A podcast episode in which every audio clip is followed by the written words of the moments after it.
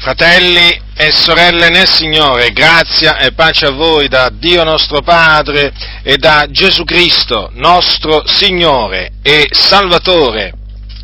È scritto nel profeta Malachia, nel profeta Malachia, l'ultimo libro di quello che viene chiamato Antico Testamento, il canone della Bibbia, voi sapete, è stato suddiviso in Antico e Nuovo Testamento. E Malachia, appunto, è l'ultimo libro in ordine, nell'ordine messo tra i libri dell'Antico Testamento. Parola di Dio, Sacra Scrittura. Malachia visse circa 400 anni prima della venuta di Cristo. Ora, il Signore disse queste parole tramite Malachia. Ecco, io, mando, ecco, io vi mando il mio messaggero, egli preparerà la via davanti a me. Quindi il Signore aveva predetto molto tempo prima la venuta di un messaggero, di un messaggero, che avrebbe preparato la via davanti a lui. Perché vedete che qui il Signore ha parlato in prima persona. E Dio ha mandato questo messaggero. Infatti vi fu un uomo mandato da Dio, chiamato Giovanni il Battista o il battezzatore. E lui, colui del quale vi voglio parlare oggi, perché Giovanni il Battista ricopre un una posizione importante nella storia di Gesù di Nazareth. Lo troviamo in Matteo, in Marco, in Luca e in Giovanni. E quindi è bene, è bene ricordarci di questo santo uomo di Dio,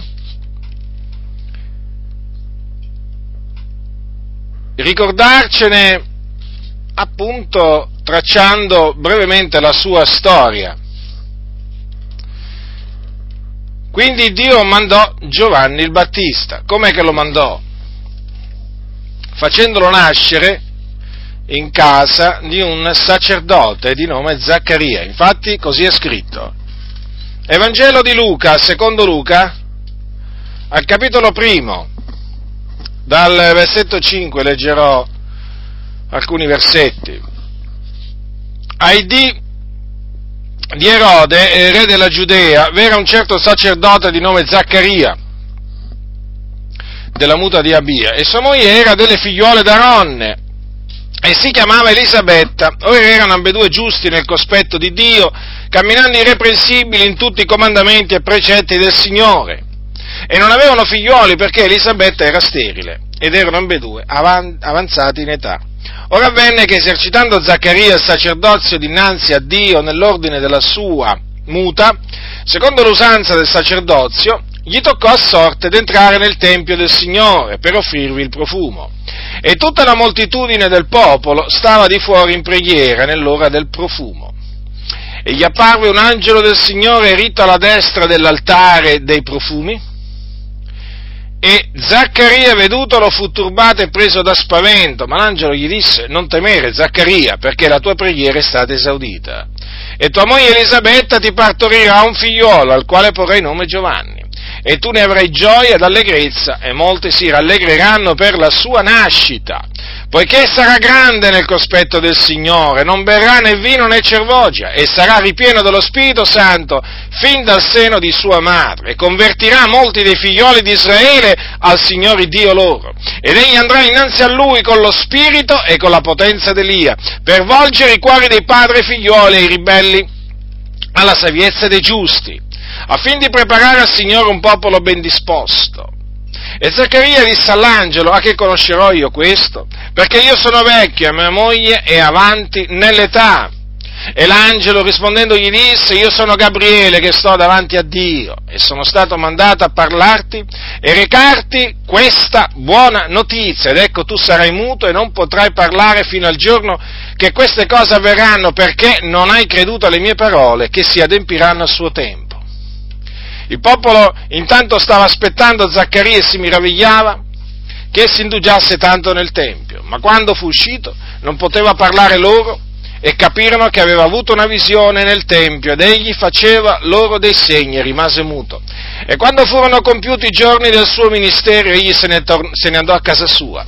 Or dopo quei giorni Elisabetta, sua moglie, rimase incinta e si tenne nascosta per cinque mesi, dicendo, ecco quello che il Signore ha fatto per me nei giorni nei quali ha rivolto a me lo sguardo per togliere il mio vituperio fra gli uomini. Quindi, il sacerdote Zaccaria e sua moglie Elisabetta erano avanti nell'età, quindi erano anziani. Eh, non solo sua moglie Elisabetta era, era sterile, quindi non aveva potuto dare dei figli a Zaccaria, ma nonostante ciò, nonostante ciò, Zaccaria aveva pregato.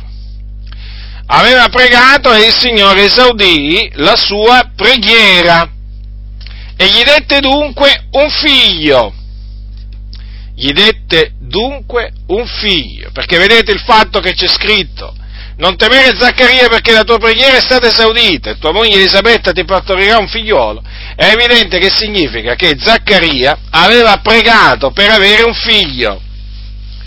E il Signore si ricordò di questa preghiera di Zaccaria e nella sua fedeltà, nella sua fedeltà, gli preannunziò, gli preannunziò la nascita di questo suo figlio tramite un angelo, precisamente l'angelo Gabriele. Ci tengo a precisare che è l'angelo Gabriele, non l'arcangelo, perché molti appunto dicono l'arcangelo Gabriele, no?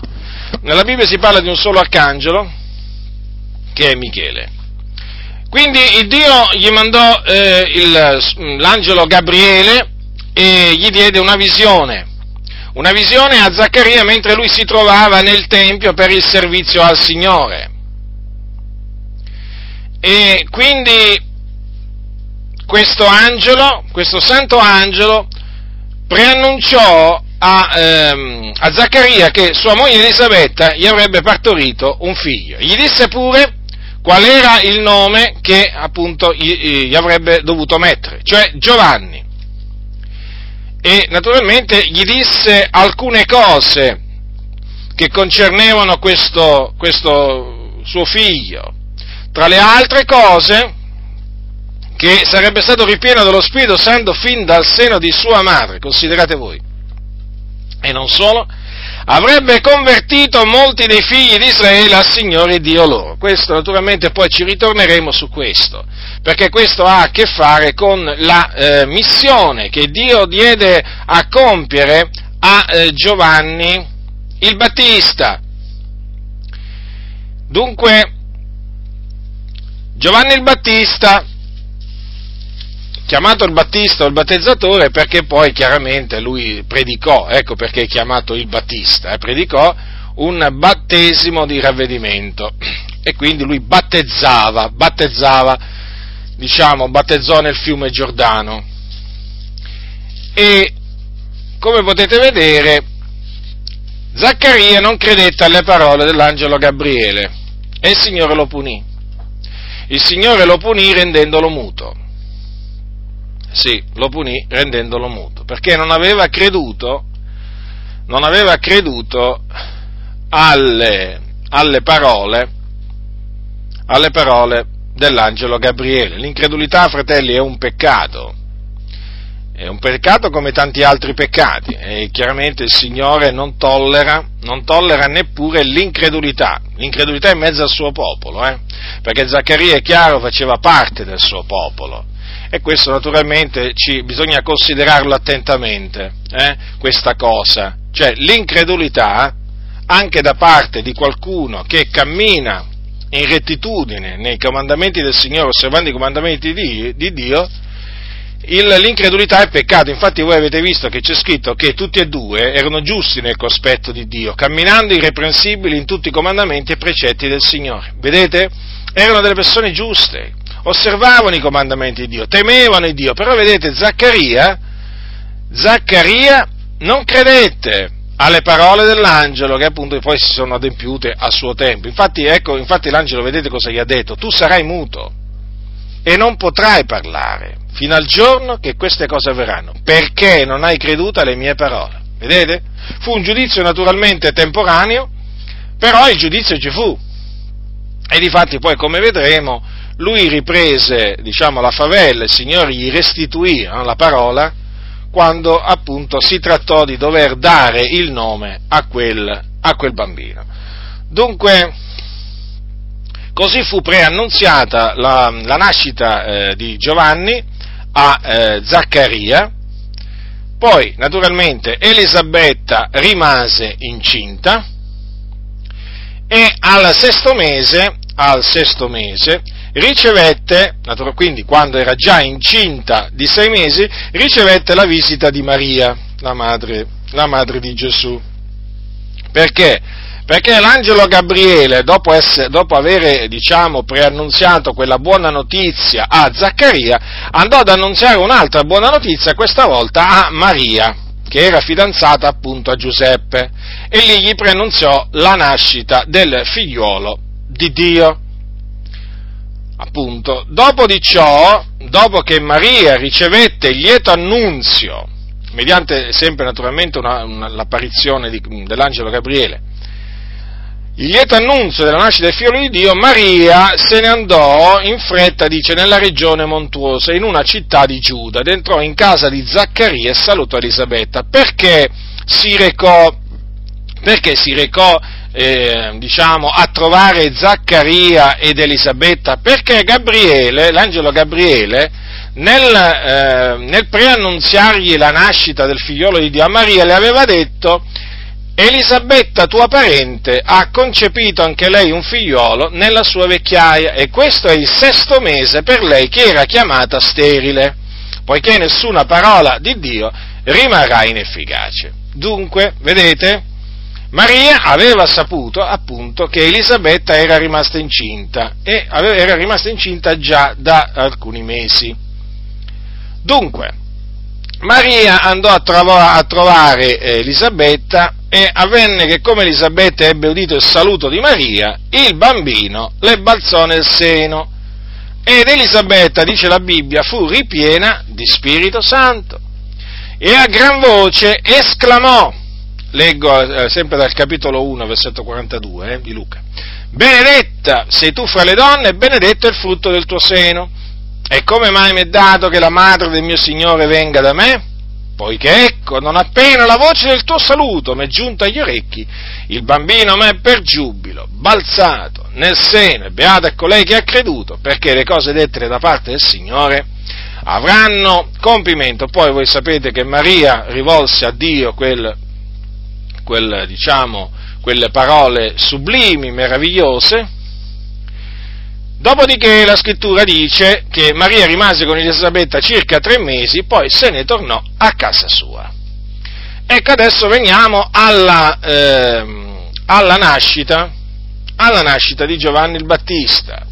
Compiutasi per Elisabetta, versetto 57, or compiutasi per Elisabetta il tempo di partorire, diede alla luce un figliolo e i suoi vicini e i parenti udirono che il Signore aveva magnificata la sua misericordia verso di lei e se ne rallegravano con essa. Ed ecco che nell'ottavo giorno vennero a circoncidere il bambino e lo chiamavano Zaccaria dal nome di suo padre.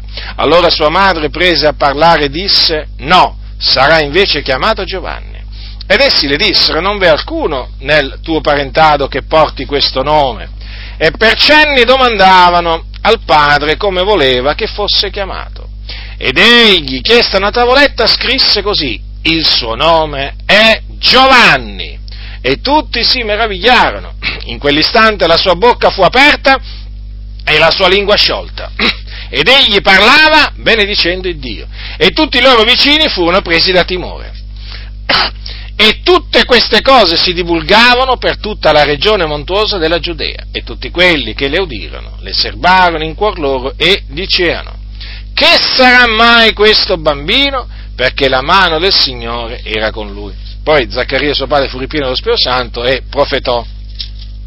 Allora, come vedete, fratelli nel Signore, quando appunto nacque eh, il, il bambino, bisognava mettergli il nome e il nome nell'ambito dell'ebraismo veniva e viene tuttora dato il giorno della circoncisione, che è l'ottavo giorno.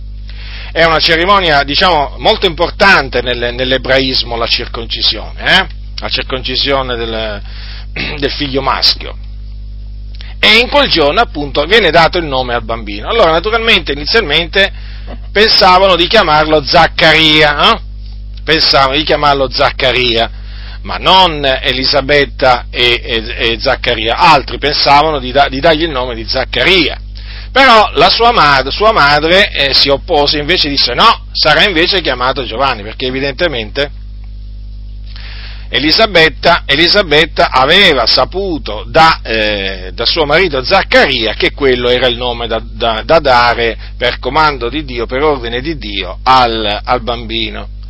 E alla, eh, diciamo, alla rimostranza fattagli appunto in questi termini, ma non v'è alcuno nel tuo parentado che porti questo nome. Poi il fatto, quando chiesero al padre come voleva che fosse chiamato, allora cosa è successo? Che chiesta una tavoletta, Zaccaria scrisse così il suo nome, Giovanni. Vedete, in quel momento il Signore ridiede la parola a Zaccaria e lui appunto si mise a parlare benedicendo Dio. È chiaro che tutto questo fece, eh, fece intimorire tutti coloro che appunto eh, videro ciò e anche poi tutti coloro che sentirono parlare di ciò. È chiaro, tutti poi si domandavano chi sarebbe quel bambino, no? perché vedevano che la mano, la mano, di Dio era con lui. E suo padre, ecco che appunto profetò, profetò dicendo, benedetto sia il Signore, il Dio di Israele, perché ha visitato e riscattato il suo popolo e ci ha suscitato un potente Salvatore, nella casa di Davide, suo servitore, come aveva promesso ab antico per bocca dei suoi profeti. Uno che ci salverà dai nostri nemici e dalle mani di tutti quelli che ci odiano. Egli usa così misericordia verso i nostri padri e si ricorda del suo santo patto, del giuramento che fece ad Abramo nostro padre, a fine di, con- di concederci che, liberati dalle mani dei nostri nemici, gli servissimo senza paura, in santità e giustizia nel suo cospetto, tutti i giorni della, no- della nostra vita.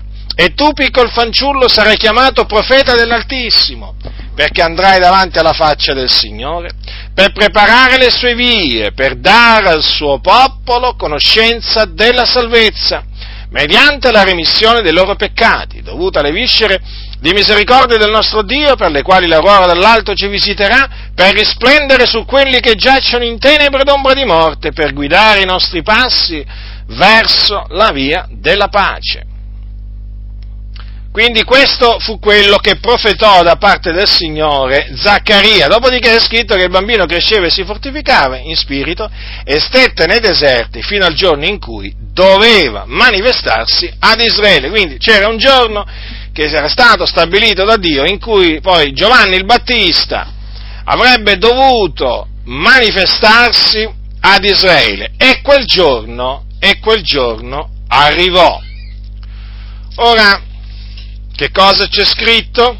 C'è scritto al capitolo 3 di Luca, ci sono scritte queste parole.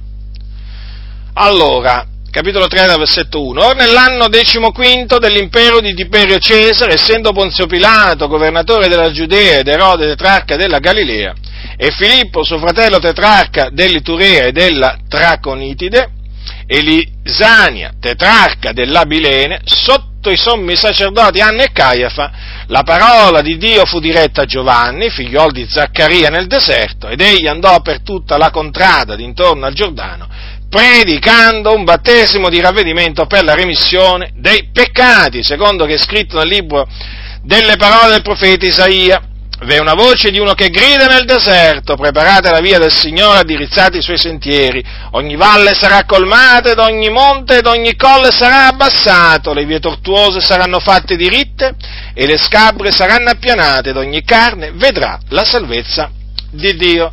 Dunque, stette nei deserti, vi, eh, naturalmente vi faccio presente che Giovanni, Giovanni Battista, la Bibbia dice che era vestito di pelle di cammello, con una cintura di cuoio ai fianchi e si nutriva, questo dice la parola, la parola di Dio, Il suo cibo erano locuste e miele selvatico. Mm, considerate anche questo.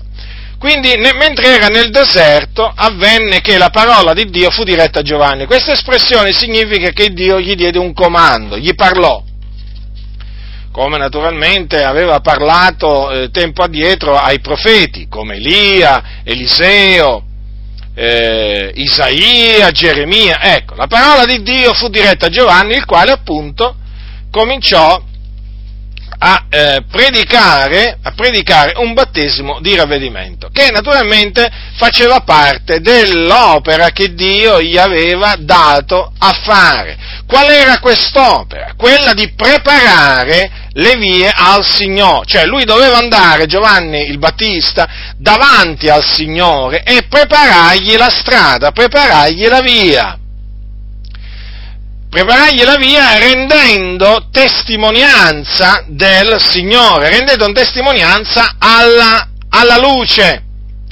Dunque Giovanni il Battista che cosa si mise a fare? Cominciò a predicare il ravvedimento.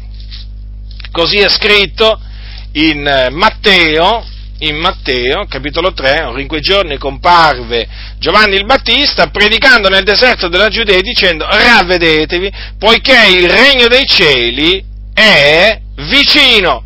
Dunque, vedete, Giovanni il Battista non andava in giro a dire colui che viene dietro a me vi ama, vi vuole, vi vuole bene. Ah, diceva un'altra cosa, diceva ravvedetevi, perché il messaggio da portare al mondo era quello. Ancora prima, ancora prima che il figliuolo di Dio si manifestasse ad Israele, vedete che da Giovanni il Battista fu sentito, fu sentito riecheggiare lo stesso messaggio che avevano portato i profeti molto tempo prima di lui e poi che avrebbe portato Gesù a seguire. Ravvedetevi. Quindi Giovanni il Battista predicò il ravvedimento e lo ribadisco, Giovanni il Battista fu mandato da Dio a rendere testimonianza alla luce, a preparare la via del Signore. Dunque, vedete, quindi che predicò il ravvedimento. La parola ravvedimento, vi ricordo, significa, viene da una parola greca che significa cambiamento di mente. Perché? Perché quando la persona si ravvede, o meglio, quando Dio gli dà di ravvedersi, perché? Perché il ravvedimento è qualcosa che concede Dio, la persona cambia modo di pensare, la sua mente appunto viene cambiata, la persona appunto si ravvede. Ora, questo è quello che predicava Giovanni il Battista, il ravvedimento predicava il ravvedimento, rendendo naturalmente testimonianza alla luce, quindi a colui che era la luce del mondo. Giovanni il Battista non era la luce del mondo, era una lampada splendente e ardente, ma non era la luce del mondo. La luce del mondo era ed è Gesù Cristo, il figlio di Dio, colui che veniva dietro Giovanni il Battista, veniva dietro di lui, però lo aveva preceduto, considerate, considerate voi. Infatti è vero che il figliolo di Dio è venuto dopo Giovanni il Battista, però lo aveva preceduto, certo, perché egli è colui che è. Ve lo ricordo, infatti Gesù disse un giorno, prima che Abramo fosse nato, io sono. Lui questo lo poteva dire perché era Dio. Dunque, cosa c'è scritto nell'Evangelo scritto da Giovanni? Dice così, vi fu un uomo mandato da Dio il cui nome era Giovanni, egli venne come testimone per rendere testimonianza alla luce, affinché tutti credessero per mezzo di lui. Egli stesso non era la luce, ma venne per rendere testimonianza alla luce. La vera luce che illumina ogni uomo era per venire nel mondo. Vedete dunque, fratelli del Signore, Giovanni il Battista venne per rendere testimonianza alla luce affinché tutti credessero per mezzo di lui. Infatti, infatti, che cosa diceva Giovanni il Battista? È vero che Giovanni il Battista predicava un battesimo di ravvedimento per la remissione dei peccati, ma è altresì vero che diceva al popolo di credere, che doveva credere in colui che veniva dopo di lui, cioè in Gesù. In Gesù, questo lo confermerà l'Apostolo Paolo a quei circa 12 discepoli a Efeso, quando gli disse Giovanni battezzò col battesimo di ravvedimento dicendo al popolo che credesse in colui che veniva dopo di lui, cioè in Gesù. Quindi, vedete, Giovanni Battista predicava il ravvedimento e poi predicava la fede in Gesù. Questo è fondamentale, fratelli del Signore, per capire naturalmente poi anche il battesimo, il battesimo che predicava, che predicava Giovanni, Giovanni il Battista. Perché Giovanni Battista appunto predicava un battesimo di ravvedimento per la remissione dei peccati. Coloro dunque che si ravvedevano, si ravvedevano, venivano battezzati da Giovanni il Battista per immersione, naturalmente venivano battezzati da lui nel fiume Giordano. E la Bibbia dice che erano battezzati da lui nel fiume Giordano confessando i loro peccati. Vedete dunque? Vedete? Cioè, coloro che venivano battezzati da Giovanni Battista eh, si facevano battezzare in seguito a una confessione dei loro peccati. E naturalmente questa confessione dei peccati, voi lo sapete bene, affinché affinché sorta l'effetto, diciamo, desiderato, cioè affinché i peccati siano cancellati, siano perdonati, ha bisogno che sia fatta a Dio. Ci sono dei teologi, dei teologi papisti che vedono in queste parole la confessione al prete. Voi considerate voi a che cosa si attaccano i, eh, diciamo, i, i, diciamo, i, teologi della Chiesa Cattolica Romana. Qui dicono che ravvisano, ravvisano la confessione al prete. Beh, voglio dire, è chiaro che nella Bibbia uno può naturalmente, può anche, diciamo, può anche vederci può anche vederci diciamo, il papato a questo punto, ci può vedere pure la tiara, la tiara che porta il cosiddetto successore di Pietro, ci può vedere Purgatorio, ci può vedere l'Ave Maria, la cosiddetta Ave Maria, insomma, e voglio dire, ci può vedere pure, non lo so, a questo punto pure le statue, le statue diciamo rappresentanti di Maria e così via. Chiaramente queste persone sono cieche, ecco perché vedono nella Bibbia tutte queste cose che non sono nella Bibbia, queste parole non suffragano per nulla la confessione confessione, la confessione al prete. Qui si parla naturalmente di una confessione rivolta al Signore. I peccati, naturalmente, sappiamo bene che Giovanni il Battista esortava a confessarli a Dio perché questo era quello che prescriveva, questo era quello che prescrivevano i profeti già, eh, diciamo, sotto, sotto, la legge, che avevano detto di fare i profeti, diciamo, prima di lui. Quindi, Vedete, lui battezzava le, le, diciamo, coloro che si ravvedevano, confe, che, eh, diciamo, si ravvedevano confessando, confessando, i loro peccati. E coloro che appunto ehm, eh, si facevano battezzare, uh, Gesù poi userà un'espressione dicendo che hanno reso giustizia a Dio facendosi battezzare del battesimo di Giovanni.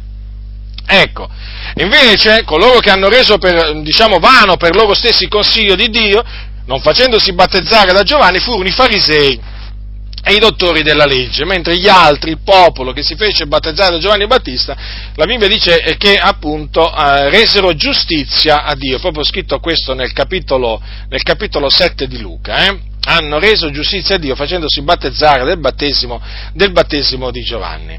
Dunque, vedete, Giovanni il Battista eh, quello che gli era stato, diciamo, eh, l'opera che gli era stata affidata da Dio, in altre parole, eh, era la conversione degli israeliti, la conversione degli israeliti al Signore, perché lui le persone le, eh, diciamo, incitava a credere in Gesù, colui che veniva dopo di lui. Infatti voi sapete che un giorno disse, ecco l'agnello di Dio che toglie il peccato del mondo. Vi ricordate questo, la testimonianza? Questo fa parte della, della testimonianza che rese Giovanni il Battista appunto di Gesù. Ora vi stavo dicendo appunto che la, eh, l'opera che il Signore diede a Giovanni Battista fu quella appunto di convertire mol, molti dei figlioli di Israele. Infatti, infatti torniamo, torniamo, a quello che c'è scritto in Luca, in Luca, torniamo alle parole vi avevo detto che ci saremmo ritornati, torniamo alle parole dell'angelo Gabriele. Ascoltate attentamente cosa dice. Eh? Allora, l'angelo Gabriele, capitolo 1, versetto 16, gli disse così, convertirà, riguardo a, a Giovanni, a Giovanni eh, il Battista, convertirà molti dei figlioli di Israele al Signore Dio loro ed egli andrà innanzi a lui con lo spirito e con la potenza d'Elia. Ora, prestate molta attenzione. Qui c'è scritto che Giovanni il Battista avrebbe convertito molti dei figli di Israele a chi? Al Signore Dio loro. Ma chi è questo Signore Dio loro? Chi era? Chi è? È il Signore Gesù Cristo, il Figlio di Dio. Perché?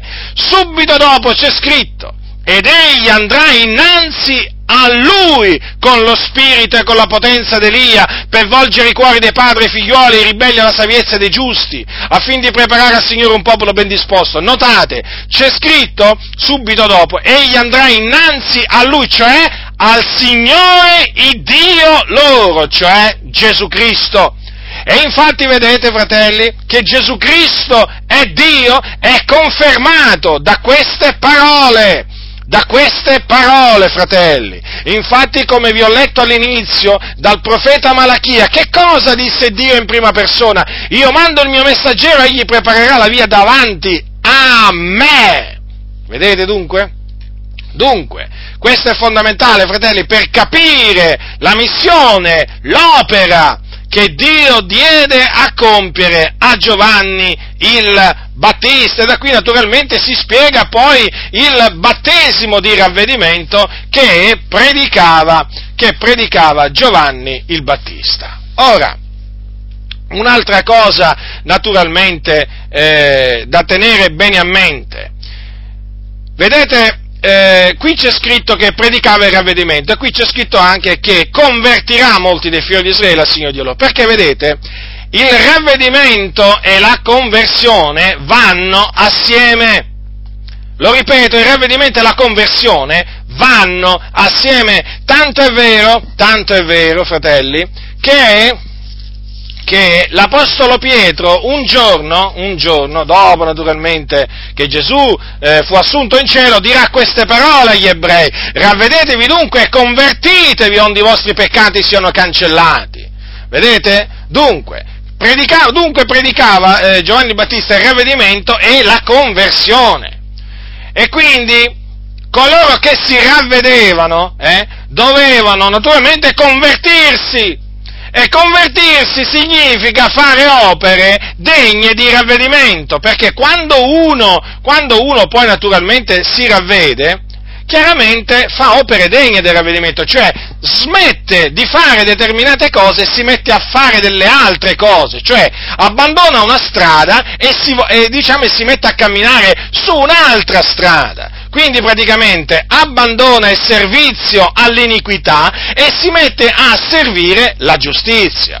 Difatti, Difatti, che cosa, che cosa c'è scritto? Che le, diciamo, coloro che andavano da Giovanni Battista praticamente gli, sentivano dire no, queste parole. Eh, gli sentivano dire, fate dunque dei frutti degni del ravvedimento. Vedete? Degni del ravvedimento. Quindi ci sono anche frutti indegni del ravvedimento. Eh? Allora, Giovanni Battista esortava a fare frutti degni del ravvedimento. Hm? E gli diceva pure, eh? Gli diceva pure alle turbe, non vi mettete a dire in voi stessi, noi abbiamo Abramo per padre, perché vi dico che Dio può da queste pietre far sorgere dei figlioli ad Abramo. E ormai è anche posta la scura alla radice degli alberi, ogni albero dunque che non fa buon frutto viene tagliato e gettato nel fuoco. Dunque, l'esortazione a fare frutti degni del ravvedimento veniva ascoltata. Allora che cosa c'è scritto? Che alcuni andarono da lui e gli domandarono, ma noi che cosa dobbiamo fare? Ascoltate, le turbe lo interrogavano dicendo, e allora che dobbiamo fare? Cioè, è chiaro, no? Perché è evidente, lui diceva, ravvedetevi, fate frutti degni del ravvedimento. E allora, giustamente, le persone si domandavano, ma noi che cosa dobbiamo fare? O meglio, gli domandavano. E lui rispondeva. La stessa cosa che dovrebbe succedere oggi, no? Ma siccome che oggi non viene predicato il ravvedimento, quindi voglio dire, sta domanda non, praticamente non sorge, diciamo, in coloro che ascoltano, diciamo, le predicazioni di questi pastori moderni, non sorge la domanda, ma che devo fare io? No? Quali sono questi frutti degni del ravvedimento? Perché? Perché non viene predicato il ravvedimento. Non venendo predicato il ravvedimento, non vengono predicati nemmeno i frutti degni del ravvedimento. Comprendete? Perché questi dicevano che dobbiamo fare? E rispondeva Giovanni Battista, vedete, pronto a rispondere chi ha due tuniche ne faccia parte a chi non ne ha, chi ha da mangiare faccia altrettanto. Vedete? Dunque, giustizia, no? La pratica della giustizia.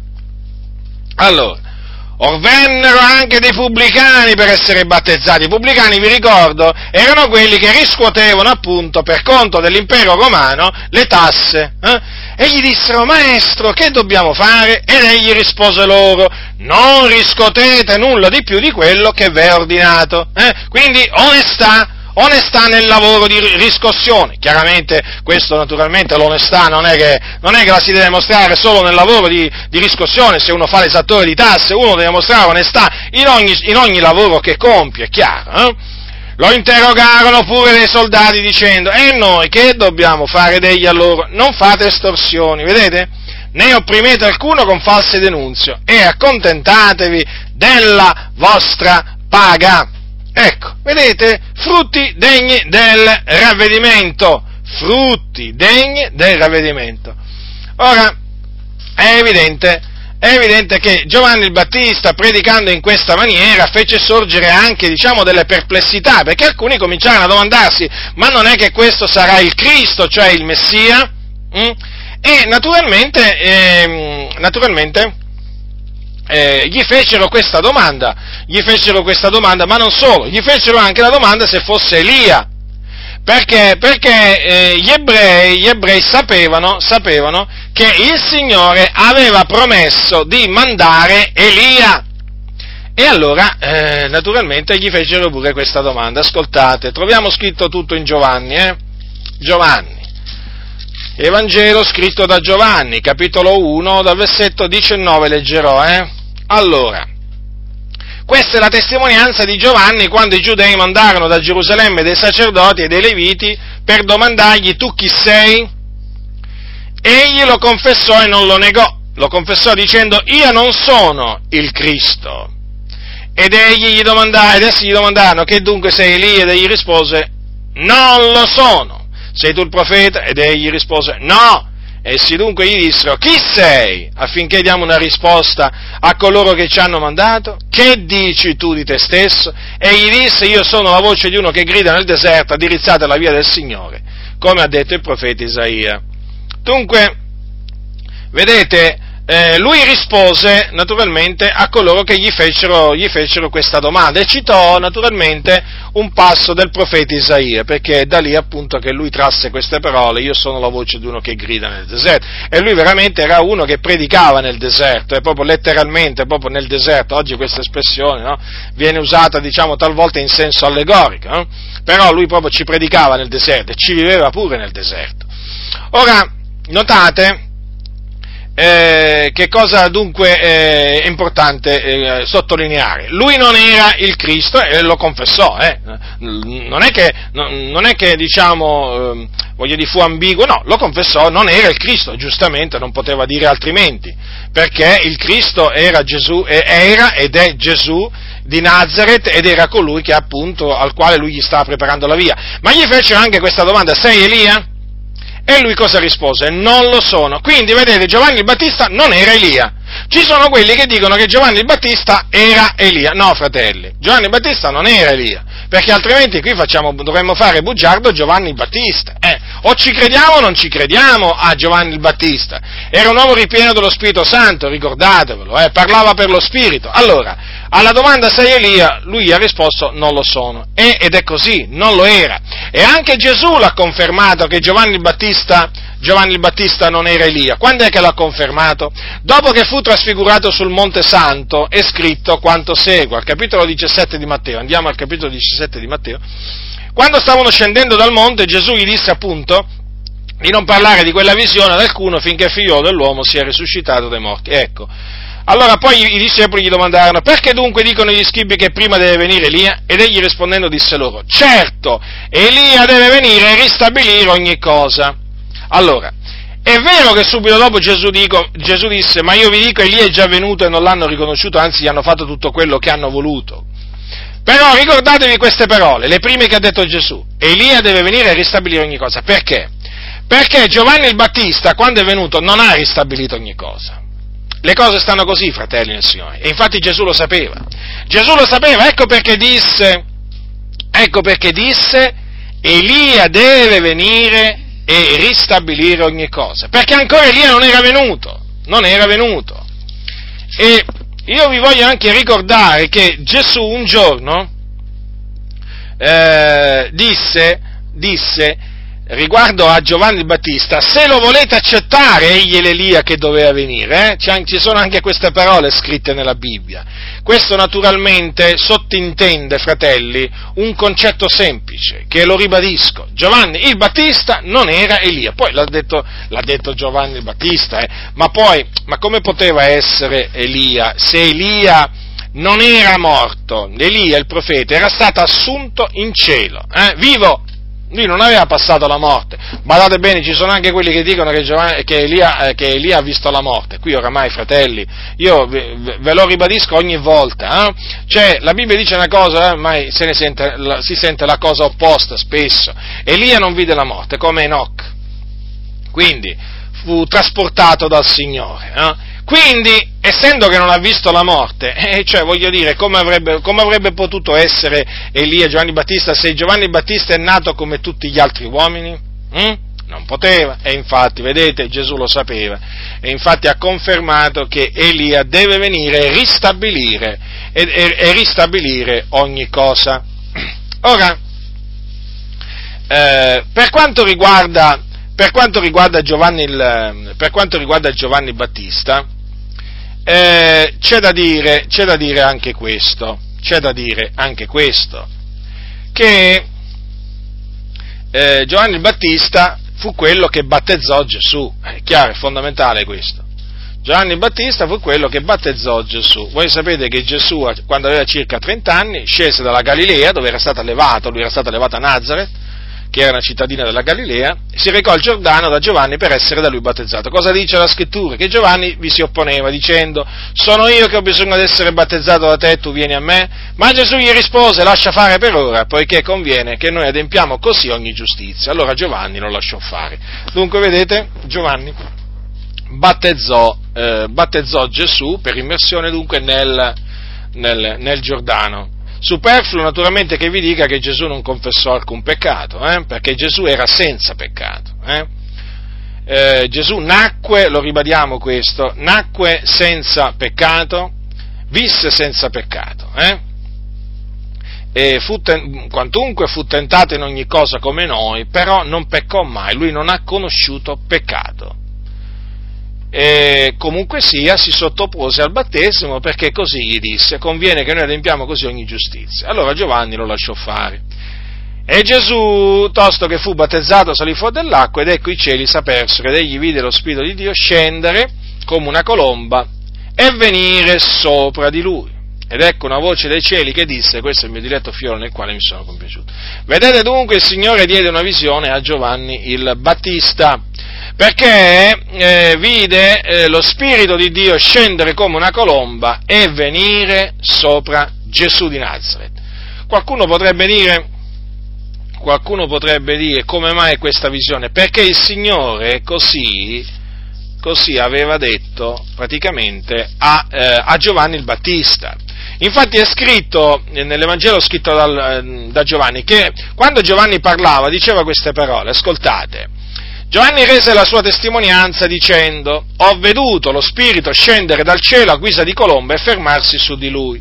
E io non lo conoscevo, ma colui che mi ha mandato a battezzare con acqua mi ha detto, colui sul quale vedrai lo Spirito scendere e fermarsi è quel che battezza con lo Spirito Santo.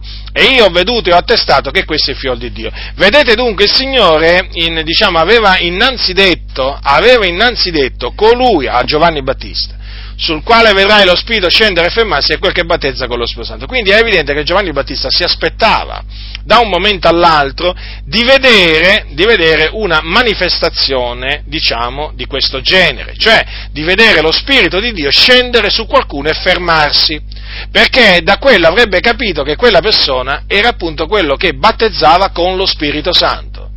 E infatti, quando eh, Gesù uscì dall'acqua, ecco che Giovanni proprio vide, vide appunto i cieli aperti e lo Spirito scendere su Gesù in forma corporea a guisa di colomba, eh? e poi naturalmente ci fu anche quella voce dal cielo. Ma ecco che vedete la testimonianza di Giovanni è, è, diciamo, è, è fondamentale, co, eh, disse, allora, disse queste parole, ho veduto lo Spirito scendere dal cielo a guisa di colomba e fermarsi su di lui. E questo naturalmente in adempimento, in adempimento di quello che Dio gli aveva, gli aveva detto. Ora, eh, Giovanni, eh, Giovanni, il Battista eh, predicò ehm, il, il, ravvedimento, predicò la conversione al, al Signore eh, e in questa maniera preparò, preparò, la, via, preparò la, via, la via del Signore.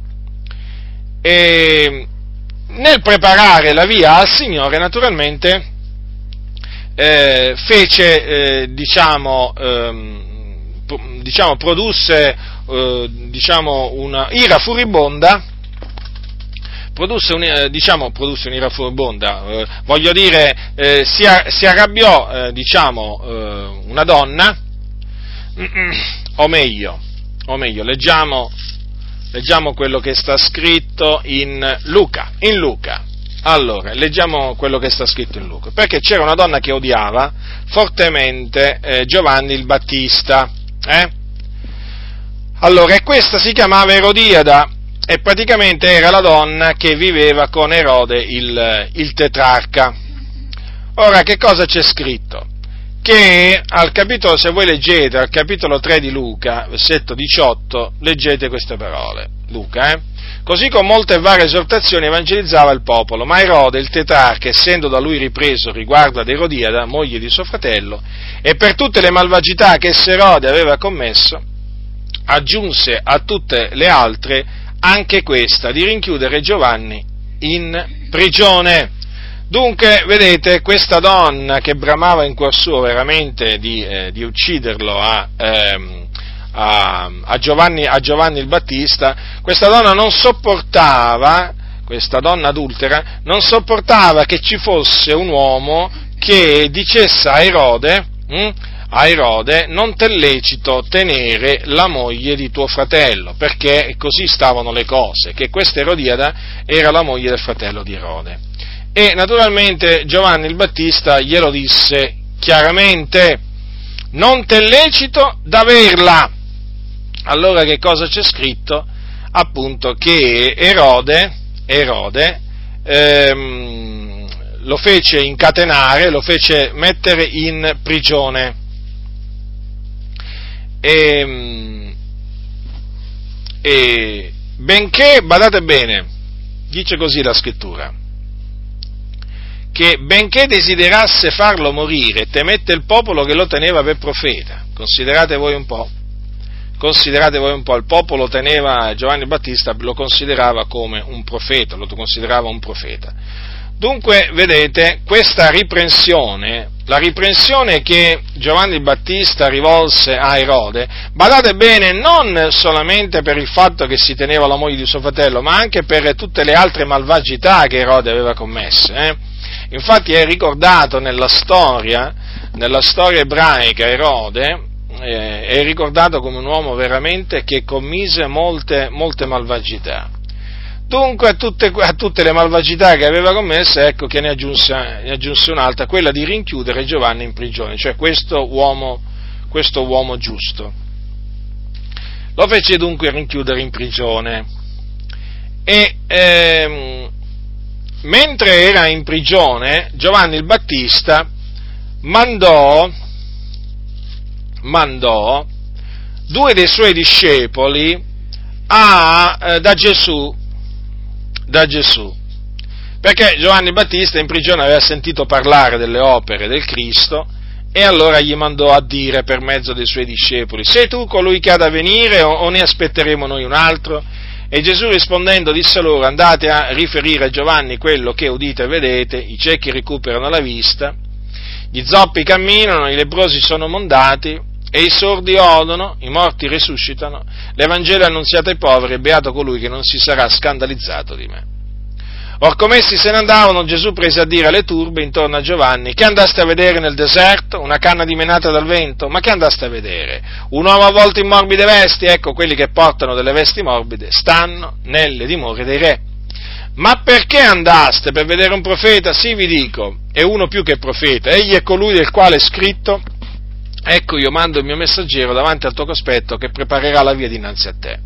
In verità io vi dico che nati di donna non è sorto alcuno maggiore di Giovanni, Battista, però il minimo nel regno dei cieli è maggiore di lui. Or dai giorni di Giovanni il Battista fino ad ora il regno dei cieli è preso a forza ed i violenti se ne impadroniscono, poiché tutti i profeti e la legge hanno profetato fino a Giovanni, e se lo volete accettare egli è l'Elia che doveva venire. Chi ha orecchi, oda. Ma a chi assomiglierò io questa generazione? Ella è simile ai fanciulli seduti nelle piazze che gridano ai loro compagni e dicono vi abbiamo suonato il flauto e voi non avete ballato, abbiamo cantato dei lamenti e voi non avete fatto cordoglio. Difatti è venuto Giovanni non mangiando né bevendo e dicono ha un demonio è venuto il figlio dell'uomo mangiando e bevendo e dicono ecco un mangiatore ed un beone, un amico dei pubblicani e dei peccatori, ma la sapienza è stata giustificata dalle opere sue. Vedete dunque che Gesù rispose, diciamo, in una maniera singolare alla domanda che Giovanni Battista gli mandò, gli mandò a fare. Eh? Praticamente disse loro di andare a riferire a Giovanni quello che avevano visto e sentito.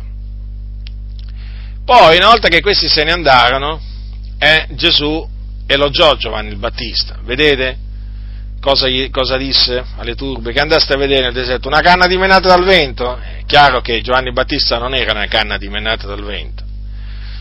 Un uomo avvolto in morbide vesti? È chiaro che Giovanni Battista non era un uomo avvolto in morbide vesti perché quelli che stanno in morbide vesti sono nei palazzi, nei palazzi dei re, nelle dimore dei re e Giovanni Battista proprio non stava per niente nelle dimore dei re e allora il Signore gli disse che andaste a vedere, ma perché andaste? E il Signore naturalmente chiamò Giovanni il Battista profeta, anzi dice uno più che profeta. Poi disse che eh, tra i nati di donna non è sotto alcuno maggiore di Giovanni Battista, però il minimo nel regno dei cieli è maggiore di lui.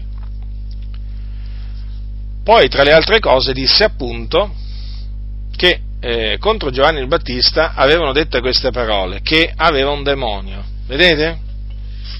Era un uomo ripieno di Spirito Santo fin dal seno di sua madre. Predicava la giustizia, predicava la verità, esortava a ravvedersi, a convertirsi al Signore, a credere in Gesù. Eppure dissero di lui che aveva un demonio. Vedete? Quale insulti si attirò Giovanni il Battista. Non sono insulti, ma abbiamo visto che si, naturalmente, ehm, l'odio nei suoi confronti portarono Erode a farlo incarcerare e metterlo in prigione. E dalla, da quella prigione lui non uscì più. Cioè, o meglio, non uscì più vivo perché ne uscì morto, ne uscì cadavere e appunto l'occasione in cui eh, fu eh, diciamo, ucciso è questa, che un giorno eh, appunto durante il, il, giorno natalizio di Erode, praticamente il compleanno, vedete, è una di quelle, vol- di quelle, poche volte dove la Bibbia si parla di qualcuno che ha celebrato il, il, il compleanno e eh, l'altro è appunto riguarda Faraone, quindi tutti e due pagani Ora, come si celebrava il giorno natalizio di Erode, la figliola di Erodiade ballò nel convito e piacque ad Erode, onde egli promise con giuramento di darle tutto quello che domanderebbe. Ed ella, spintavi da sua madre, disse, dammi qui in un piatto la testa di Giovanni Battista. E il re ne fu contristato, ma a motivo dei giuramenti e dei commensali comandò che le fosse data e mandò a far decapitare Giovanni nella prigione e la testa di lui fu portata in un piatto e data alla fanciulla che la portò a sua madre. I discepoli di Giovanni andarono a prenderne il corpo e lo seppellirono. Poi vennero a darne la nuova a Gesù. Vedete dunque, fratelli, la fine che ha fatto Giovanni il Battista? Gli tagliarono la testa. Gli tagliarono la testa e naturalmente quella testa fu richiesta da Erodiada, da Erodiada appunto, che incitò sua figlia a chiedere a Erode la testa di Giovanni Battista. E dato che Erode aveva promesso con giuramento di dare quello che voleva, chiaramente non poté dirle di no. Sì, si rattristò, però alla fine diede l'ordine che gli fosse portata la testa di Giovanni Battista e la testa gli fu portata. Avete, avete letto cosa c'è scritto? Che, che la, la, la, testa di lui fu portata in un piatto e data alla fanciulla che la portò a sua madre. Tante volte mi sono domandato ma che se n'è fatta Erodiade della testa di Giovanni il Battista? Non c'è dato di sapere. Ma sono quelle domande che naturalmente uno si fa Naturalmente andarono a dare la notizia ai discepoli di Giovanni e questi lo andarono a seppellire. Quindi praticamente lo seppellirono senza testa. Eh, eh sì, perché la testa era, l'aveva, l'aveva Erodiada. Quindi Giovanni Battista è stato seppellito senza, senza testa. E poi naturalmente eh, vennero a, da, a dare la, la notizia a Gesù. Dunque, vedete come il Signore naturalmente alla fine fece sì che Giovanni Battista si dipartisse da questo, da questo mondo. Comunque, vi ricordo naturalmente che tutti noi abbiamo di Giovanni il Battista, in base a quello che dice la Bibbia, un buon ricordo. Abbiamo veramente il ricordo di un santo uomo di Dio, coraggioso, un uomo che compì quello che Dio gli diede, gli diede di compiere, non guardò in faccia a nessuno, come si suol dire, predicò il ravvedimento, e badate bene, vedete che predicò sia le turbe il ravvedimento, disse al popolo di credere in Gesù, però non risparmiò la riprensione a quelli che erano meritevoli di riprensione. In questo caso, vedete, Erode, un'autorità quindi, hm? un'autorità, il re Erode. E Giovanni il Battista, quell'uomo vestito di pelle di cammello con una cintura di cuoio ai fianchi, eh? ecco lì quell'uomo che riprese appunto il re Erode. A motivo di che cosa? A motivo di un peccato, di un peccato sessuale. Voi sapete che i peccati sessuali sono, diciamo, tra i più, tra i più diffusi nel mondo. E, e di fatti, vedete, fornicazione, adulterio e così via. E di fatti Giovanni il Battista fu proprio, diciamo, per avere ripreso, diciamo, in particolare Erode per questo peccato che alla fine, no, perché Erodiada chiaramente, eh, Erodiada bramava a farlo morire a quell'uomo, eh, e proprio aveva un rancore verso Giovanni Battista, chiaramente fu messo prima in prigione e poi fu, fu decapitato. Quanto è importante, fratelli, la lezione che ci ha lasciato Giovanni il Battista su quello, su questo. Ci sono quelli che dicono ma pensa a predicare l'Evangelo. Sì, noi, noi pensiamo a predicare l'Evangelo, certo, anzi, noi non è che predichiamo solo l'Evangelo, predichiamo pure il ravvedimento, quello che non fate voi. Ma non solo, Giovanni Battista non solo predicava il ravvedimento, eh, ma riprendeva pure. E in questo caso abbiamo proprio l'esempio dell'uomo di Dio che riprende chi vive nel peccato. Hm? Non ti è lecito tenere la moglie di tuo fratello. Mm? Ora, è un esempio Giovanni il Battista, fratelli nel Signore, è un esempio, un esempio da seguire in mezzo a questa generazione storta e perversa, che ha veramente contorto le vie del Signore, che ha annullato la parola di Dio, che ha trasformato la luce in tenebre e le tenebre in luce, che chiama bene il male e male il bene, sì, che ha mutato l'amaro in dolce e il dolce in amaro, sì, c'è proprio bisogno di uomini coraggiosi, eh, franchi nel parlare come Giovanni il Battista, che sappiano dunque non solamente dire ravvedetevi e credete in Gesù, ma che sappiano anche riprendere coloro che sono meritevoli di riprensione. E qui mi riferisco in particolare a coloro che sono in mezzo alla Chiesa, che appunto si sono abbandonati al peccato e che vengono lasciati tranquilli invece da tanti pastori. Chi ha l'amante, chi è fornicatore, chi ruba, eh? E chi fa tante altre cose gravi, chi fa ogni sorta di torto ai fratelli, eh, chi dice parolacce, chi usa un parlare volgare, eh? chi oltraggia, chi diffama, ecco, vengono lasciati in pace costoro, quando invece non dovrebbero essere lasciati in pace, dovrebbero essere ripresi, sì, ripresi, perché questo meritano. Invece, tutto silenzio, tutto silenzio. Il problema non è chi fa lo scandalo oggi, praticamente non è Erode che si tiene la moglie di suo fratello, ma il problema è Giovanni il Battista. Lo sapevate voi? Che il problema è Giovanni il Battista? Il problema non lo crea Erode. Erode il tetrarca non crea nessun problema, è un'anima preziosa, fratello, è un'anima preziosa, dobbiamo avere pazienza. Cosa dici, fratello? Sei perfetto forse? Eh?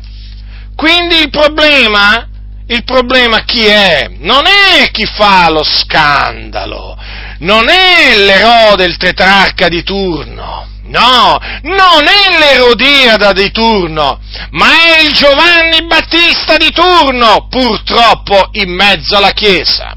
È colui che alza la voce. Sì, no, che non, non sussurra mica, eh, Giovanni, Giovanni Battista non sussurrano, alzano la voce dovunque si trovano.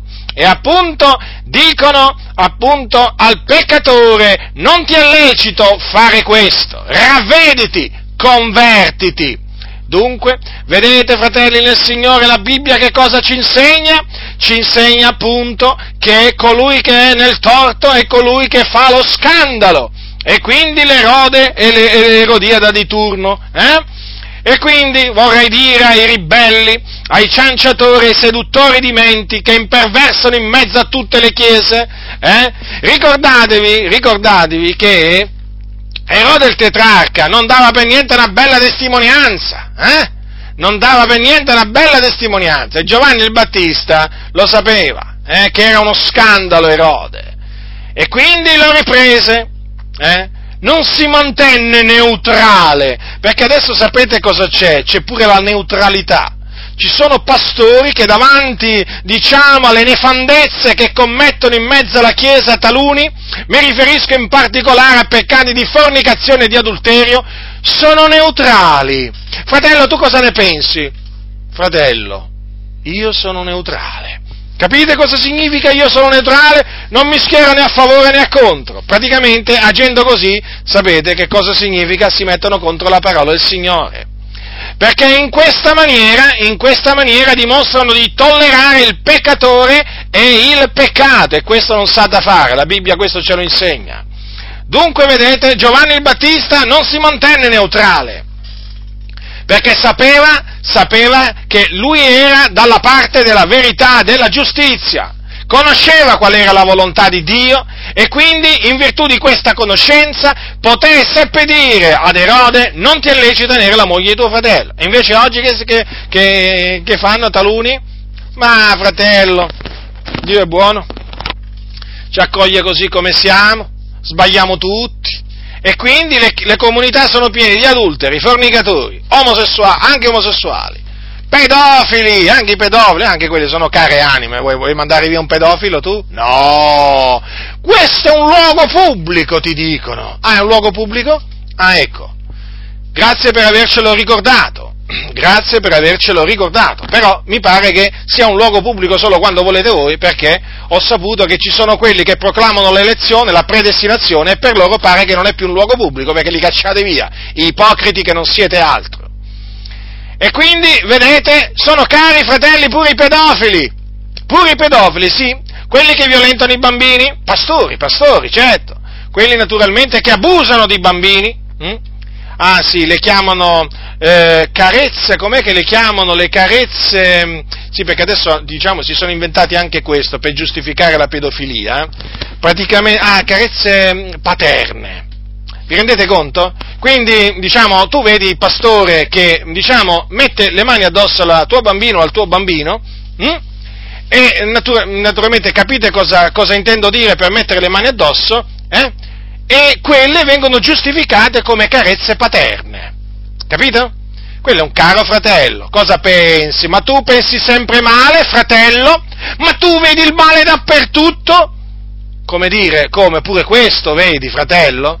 Ecco, questi sono i pedofili, sono quegli orchi eh, che la legge, la legge italiana prende e butta in carcere e invece tanti pastori si tengono nel locale di culto. Questi sono quegli orchi evangelici che tanti pastori corrotti, senza senno, incapa- cani muti incapaci da abbaiare, eh, mantenendo la loro neutralità, ma più, più, che neutralità vorrei dire mantenendo la loro codardia, si, si, si, tengono nel locale di culto e fanno dei danni enormi. Sì, sono in mezzo alle chiese, fratelli del Signore, anche chiese pentecostali.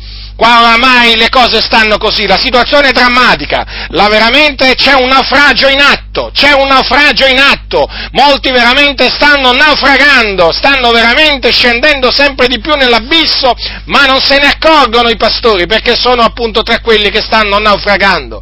Ma noi siamo in obbligo di alzare la voce come Giovanni il Battista e di riprendere le opere infruttuose delle tenebre che vengono compiute in mezzo alla Chiesa di Dio.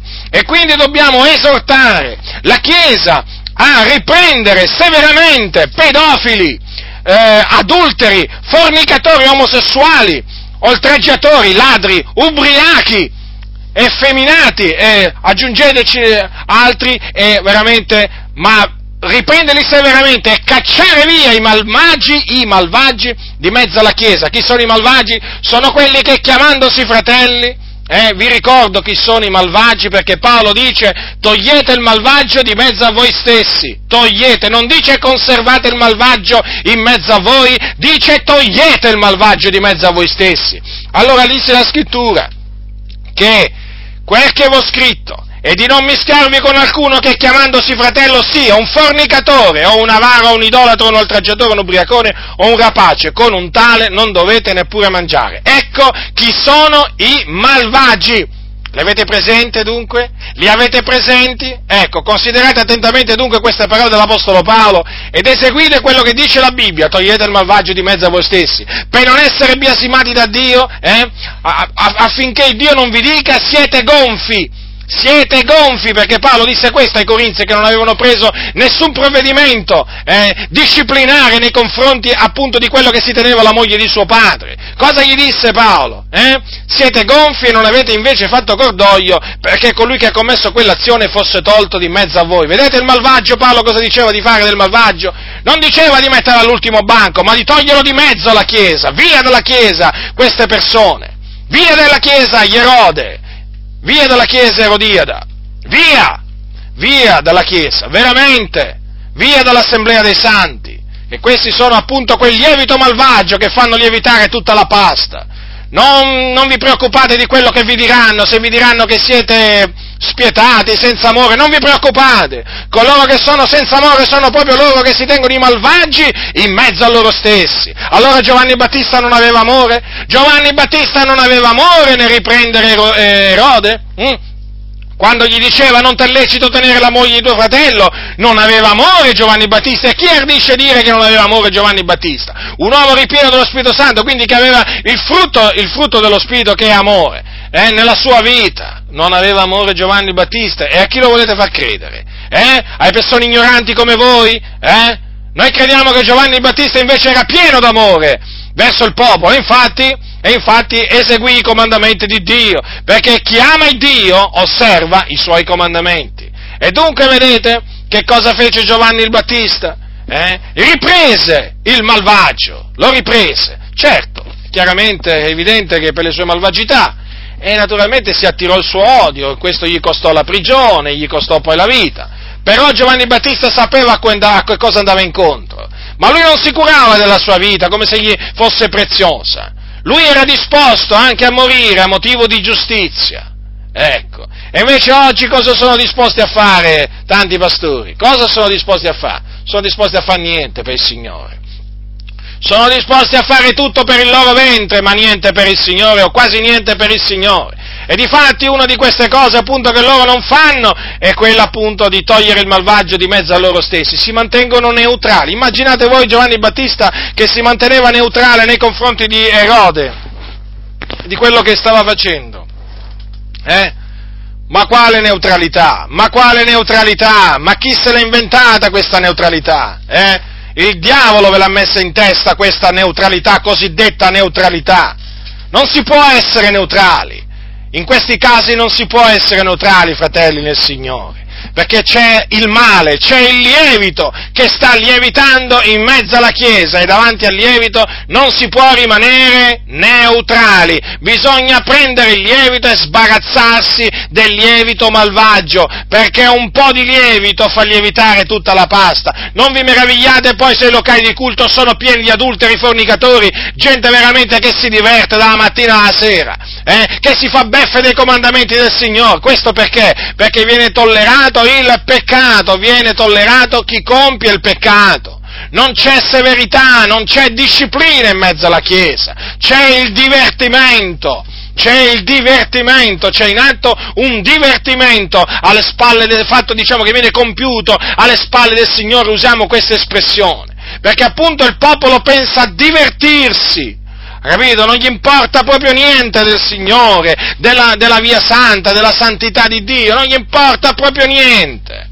E quindi, e quindi si abbandona alla dissolutezza. Eh? Quando appunto sono fuori dal locale di culto c'è un fuggi-fuggi perché ognuno veramente deve andarsi a scatenare, a abbandonare veramente a, a, alle, sue, alle sue concupiscenze. Quando arriva poi l'estate non ne parliamo, peggio che peggio con il, ca- con il caldo che arriva veramente tutto si moltiplica all'ennesima potenza. Eh? Ecco cosa sta succedendo in mezzo alla Chiesa. Ci vogliono uomini, fratelli, dunque, come Giovanni il Battista, uomini veramente che davanti a Erode davanti a Erodiada non si spaventano, ma che appunto dicano le cose come stanno, e non solo anche davanti al peccato dell'adulterio, perché vedete anche c'è scritto che riprese Erode per tutte le malvagità che Erode aveva commesse, perché ne aveva commesse tante.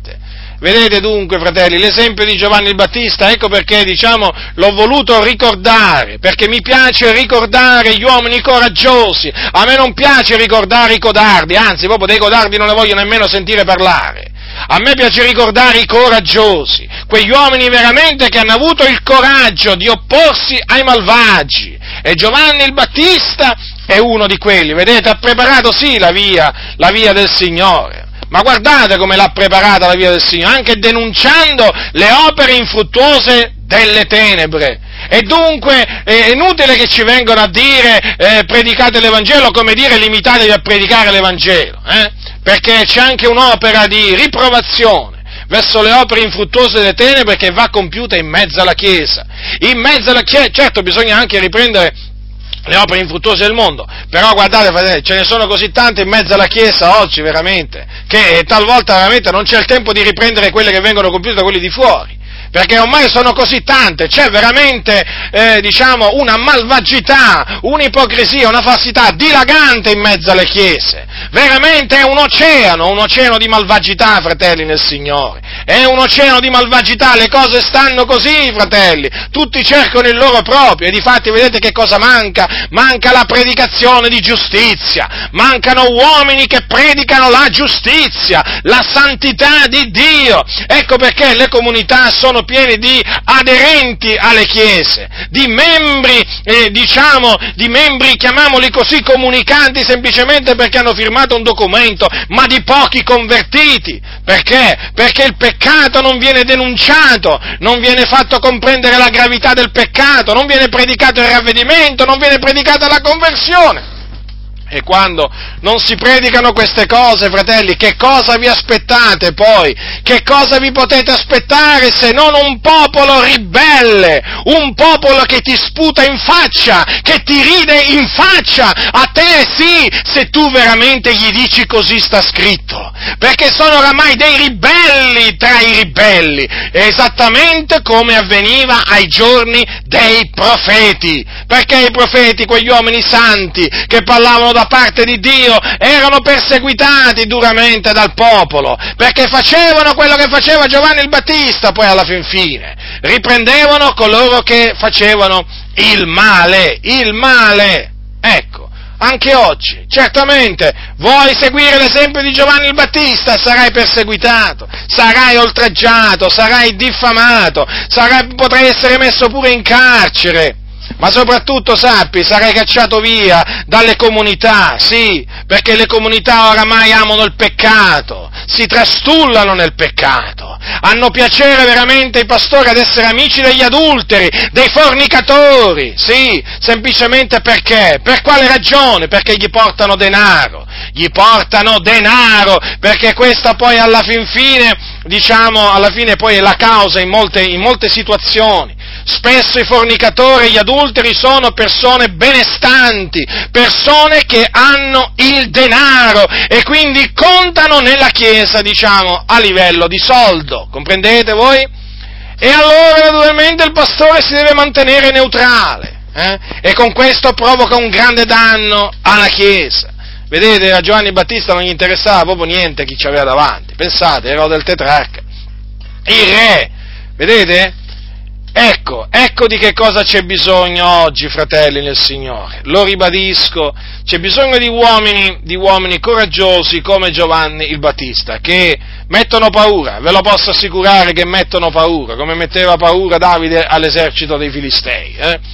Gli uomini coraggiosi come Giovanni Battista, come Amos, mettono paura alla fin fine. Sappiatelo questo, che, che ne dicono appunto i contestatori, i ribelli contenziosi ma è giusto che ci siano ancora oggi uomini come appunto Giovanni il Battista, coraggiosi, coraggiosi, dunque non solo diciamo pronti a predicare il ravvedimento al mondo, a predicare la fede in Cristo Gesù come unico mezzo di salvezza, perché Lui è il Salvatore e in nessun altro è la salvezza, come dice la Sacra Scrittura, ma uomini anche pronti, pronti a riprovare il male in tutte le sue forme, eh, veramente a riprendere i malvagi, e questo costa. E questo costa, fratelli del Signore, c'è un prezzo da pagare. Non date retta a quelli che dicono che non costa niente oggi essere cristiani evangelici in Italia a loro non gli costa niente perché sono dei codardi, a loro non costa niente perché non valgono niente, a loro non costa niente perché non conoscono le scritture, a loro non costa niente perché si sono alleati con lo Stato, a loro non costa niente, sì, perché oramai sono all'ombra di Faraone e si sentono al sicuro.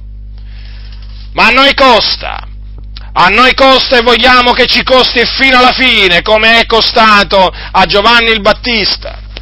È costato a Giovanni Battista seguire i comandamenti del Signore, i precetti di Dio? È costato? Se qualcuno mi facesse questa domanda, che gli rispondereste? È come se è costato. È costato a Paolo servire il Signore? È come se gli è costato. Avete visto quante persecuzioni si è attirato l'Apostolo Paolo? Leggete, leggete, leggete, studiate la vita dell'Apostolo Paolo e poi vedrete quanto gli è costato. Costa dunque? Costa dunque convertirsi al Signore? Costa? Ma certo che costa. Chiaramente per costo intendiamo dire ci sono delle cose, c'è un prezzo da pagare una volta che ci si converte al Signore, nel senso che la salvezza è gratuita, totalmente gratuita, perché il dono di Dio è la vita eterna in Cristo Gesù nostro Signore. E il dono di Dio si ottiene mediante il ravvedimento e la fede in Gesù Cristo. Così si ottiene la salvezza. Però sapete, una volta che si viene salvati c'è un prezzo, c'è un prezzo da pagare. Eh sì, c'è un prezzo da pagare. Particolarmente questo prezzo, naturalmente, adesso in questo momento mi rivolgo a coloro che Dio ha chiamato a predicare in mezzo a questa generazione. È un prezzo alto. È un prezzo alto, fratelli nel Signore. Sarai abbandonato, sì, sarai abbandonato, ti troverai veramente in certi momenti come in mezzo a un deserto, da solo, come un cane. Come un cane ti ritroverai, credetemi, credetemi, con, eh, diciamo, con, diciamo, talvolta nemmeno la forza di alzare gli occhi al cielo e gridare a Dio. Eh? Tanto sarà veramente la tristezza che riempirà il vostro cuore perché veramente vi sentirete in questa, in questa, situazione. Penserete di essere rimasti soli, come Elia. Penserete veramente, di, comincerete a desiderare veramente di morire e andare col Signore. Questo sì, perché c'è un prezzo da pagare. Quando si serve il Signore, una volta che Dio ti chiama a predicare la parola, devi sapere questo, non potrai fare altro nella vita, non potrai fare altro nella vita, non potrai fare altro nella vita. E questo naturalmente ti costerà discriminazione nel mondo, ma soprattutto discriminazione nella Chiesa, in mezzo a questa Chiesa ribelle, ribelle, che loro dicono che amano i peccatori, loro non amano i peccatori, loro amano il peccato, questa è la realtà.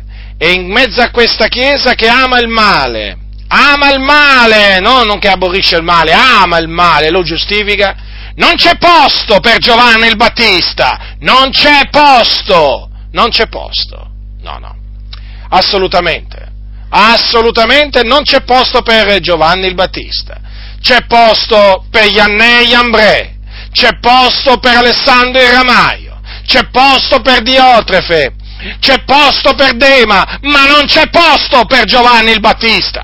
Quindi toglietevi dalla testa che ci sia posto per voi in queste chiese corrotte. Anzi, se ne fate parte, uscitevene, state perdendo tempo. Avete già perso abbastanza tempo in mezzo a queste chiese corrotte, uscitevene. È ora veramente di cominciare a riunirsi negli scantinati, nelle grotte, nelle case, nelle cantine, sotto le tende Veramente è ora, fratelli del Signore, di tornare a riunirsi come la Chiesa antica, nelle case, basta, basta queste cattedrali, basta, veramente, sentiamo un fetore, sono diventate come le, questi locali di culto maestosi di queste comunità evangeliche, sentiamo lo stesso fetore che emanano, che emanano le cattedrali della Chiesa cattolica romana, c'è un fetore, si vede, si vede, è appunto il fetore del peccato, della ribellione, sembra quasi che il Signore abbia detto andate e costruite locali di culto, il Signore non, ande, non ha detto andate e costruite locali di culto, perché qui fanno a gara a costruire locali di culto, ormai pare questo sia il comandamento dato dal Signore, il Signore ha detto andate, ammaestrate tutti i popoli e fa, facendo,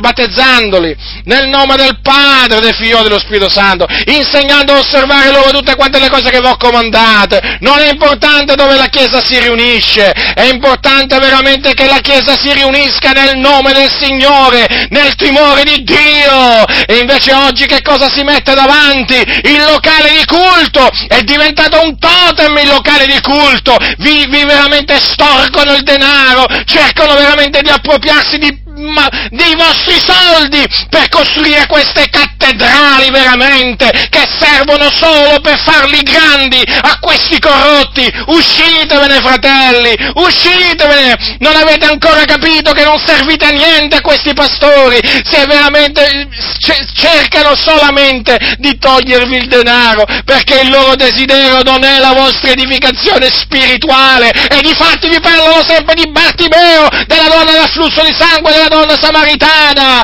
Ecco perché vi dico che non cercano la vostra edificazione, perché non vi ammaestrano, perché sono sempre lì a chiedere soldi, soldi, soldi, sono assetati di denaro, devono far venire i marmi, devono, devono fare i loro locali di culto con le vetrate, con i loro simboli, che devi vedere sempre il loro stemma quando vai nella comunità, te lo mettono quasi in fronte, te lo mettono, lo devi vedere, te lo appiccicano sulla porta, è sopra la porta, è dietro il pulpito, e dov'è che te lo devono mettere ancora questo stemma? Ma dove lo devi vedere ancora questo stemma? Vieni da queste comunità veramente, dove non si cresce spiritualmente. Separatevi da queste comunità, cominciate a riunirvi nelle case, fratelli del Signore, come i santi antichi, come quando è iniziato il movimento pentecostale, che i santi si riunivano negli scantinati veramente, nelle case e durante la persecuzione anche nelle cave di Fuzzolana, anche veramente nelle grotte, nelle campagne, ma lasciate, lasciate queste cattedrali veramente, costruite veramente sul sangue dei fratelli veramente, perché ormai bisogna dire questo veramente, che questi veramente non gli interessa proprio niente dei fratelli, niente, ma proprio niente, lo abbiamo capito, fratelli del Signore, il mio desiderio veramente è che sempre più di voi comprendiate che gente che esiste oggi in mezza Chiesa, badate bene fratelli, invece di guardare la Chiesa Cattolica, eh, non guardate gli scandali che succedono nella Chiesa Cattolica, non guardate ai preti che si appropriano dei beni dei, dei, dei, dei cattolici, dei cardinali, non guardate a quelli, perché sono in mezzo a voi i lupi, sono in mezzo a voi i lupi, i lupi rapaci sono in mezzo a voi, belli incravattati, con un bel vestito tutto tirato veramente, oh come sono tirati veramente, ma li avete vestiti? Tutti improfumati, ma sono dei lupi questi, lupi rapaci, perché stanno continuamente veramente a sbranare il popolo di Dio. Che cosa fanno? Ma l'avete notato? Sempre a chiedere soldi, sempre a chiedere soldi questi mendicanti veramente, ma lasciateli veramente alle loro, veramente, al loro mendicare, lasciateveli, lasciate, che cosa ne avete avuto del bene fino adesso? Ne avete avuto del bene? No, solo del male, allora via, via da questi lupi, via, via, non c'è posto, non c'è posto veramente per, per i giusti in questi posti, ve lo, ve lo posso assicurare. Voi servite solo per costruire il locale di culto eh? e per ingrandire l'organizzazione, a questo servite, ve lo posso assicurare, siete un numero del loro registro, non siete un'anima, ma lo volete capire, sì o no, non siete un'anima, non siete un'anima preziosa agli occhi del Signore, capito? Siete un portafoglio prezioso ai pastori corrotti, ecco che cosa siete nei fatti, ecco, e infatti i pastori si ricordano di chiamarvi al telefono per dire, fratello, guarda che se alla fine del mese devi pagare la decima, magari non vai al culto da un mese, da due mesi, no? Perché ti sei proprio stancato di sentire sempre di Bartimeo, della donna samaritana e della donna a flusso di sangue, basta, no? Però, guarda caso, si ricordano di te quando, quando c'è, quando arriva il tempo dell'incasso. L'incasso, comprendete l'incasso che cos'è? Ecco che allora si ricordano di te. Che numero sei? Il 323? Chiamiamo il 323 e chiamalo il 323. Pronto, fratello? Eh, capito? Te lo fanno capire, devi dare la decima, se no Dio ti maledirà. Ricordati, fratello, di quello che hai promesso al Signore. La decima? Eh, certo, loro ti minacciano che se non la dai veramente Dio ti maledice, pensa a te che cosa ti dicono, ricordati quello che hai promesso al Signore. Lasciateli, fratelli, lasciateli, sono ciechi, sono veramente persone che amano il denaro. Questi qua hanno bisogno proprio di essere ripresi come Erode del tetrarca, punto e basta non andargli dietro. Queste persone qui, mm, queste persone non sono degne nemmeno di uno sguardo, comprendete nemmeno degne di uno sguardo, perché questi qua veramente approfittano del popolo di Dio. Ecco, ecco perché dico c'è bisogno di uomini come Giovanni il Battista eh, e esorto veramente la fratellanza a prendere coraggio dovunque vi troviate, in qualsiasi comunità pentecostale, battista, chiesa dei fratelli, basta! È ora di dire basta a questa corruzione, è ora veramente di parlare, è ora veramente di far sentire la propria voce come la fece sentire Giovanni il Battista. Vi costerà vi costerà caro? Certamente, vi costerà, c'è un prezzo da pagare, ma vale la pena pagare questo prezzo, vale la pena. Vi taglieranno la testa? Non vi preoccupate, il cielo vi aspetta. È meglio che il cielo vi aspetta che l'inferno. Eh? Quindi, chiaramente eh, le vipere non se ne staranno a loro agio, non, eh, non staranno più tranquilli, ma vipere sono e non devono stare tranquille le vipere, mai più dovranno stare tranquille in questa nazione, dovranno sta- stare tranquille queste vipere veramente, pieno di veleno mortifero, che si presentano con questa falsa umiltà, falsa modestia, eh? che veramente quei quattro passi della Bibbia che conoscono, veramente li usano solo per metterti nel sacco come si suol dire, per ingannarti, truffarti, imbrogliarti e scaricarti quando tu non gli servi più. Eh? E così stanno le cose, fratelli nel Signore.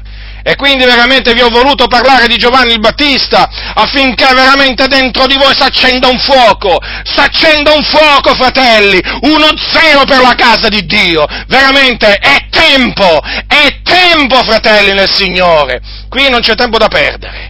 Non c'è tempo da perdere, ogni tempo che passa è un giorno in meno, eh? Ve lo ricordo questi, eh? Ve lo ricordo questo. Ogni giorno che passa è un giorno in meno. Quindi, fratelli, è tempo di gridare. È giunto il tempo. È giunto il tempo di gridare, eh? Era naturalmente il tempo di ritirarsi e di uscire da queste, da queste comunità, che veramente hanno fatto un danno alla testimonianza del Vangelo che veramente non avete idea. Ma voi vi rendete conto che cosa dice il mondo quando la Chiesa si tiene gli adulteri, i fornicatori, gli omosessuali, i pedofili, i ladri, gli oltraggiatori? Ma lo sapete cosa dice la gente del mondo? E quegli evangelisti sono, ci chiamano ancora così molti, no? E quegli evangelisti sono, ma io mai evangelista mi farò. E certo, e ci mancherebbe altro. E chi glielo fa fare? A diventare veramente evangelista? Cioè, dal, dal punto di vista loro, no? Ma vi rendete conto? Peggio dei pagani si comportano! Peggio dei pagani! Ma ci sono veramente pagani che sono, ma veramente tante volte dico, ma più umili, ma più onesti. Ma qui proprio in mezzo alla Chiesa, proprio, oramai. Cioè, il nemico, il nemico numero uno è dentro, è dentro la Chiesa. Non, non guardate fuori dalla Chiesa, perché veramente sareste ingannati, sareste ingannati.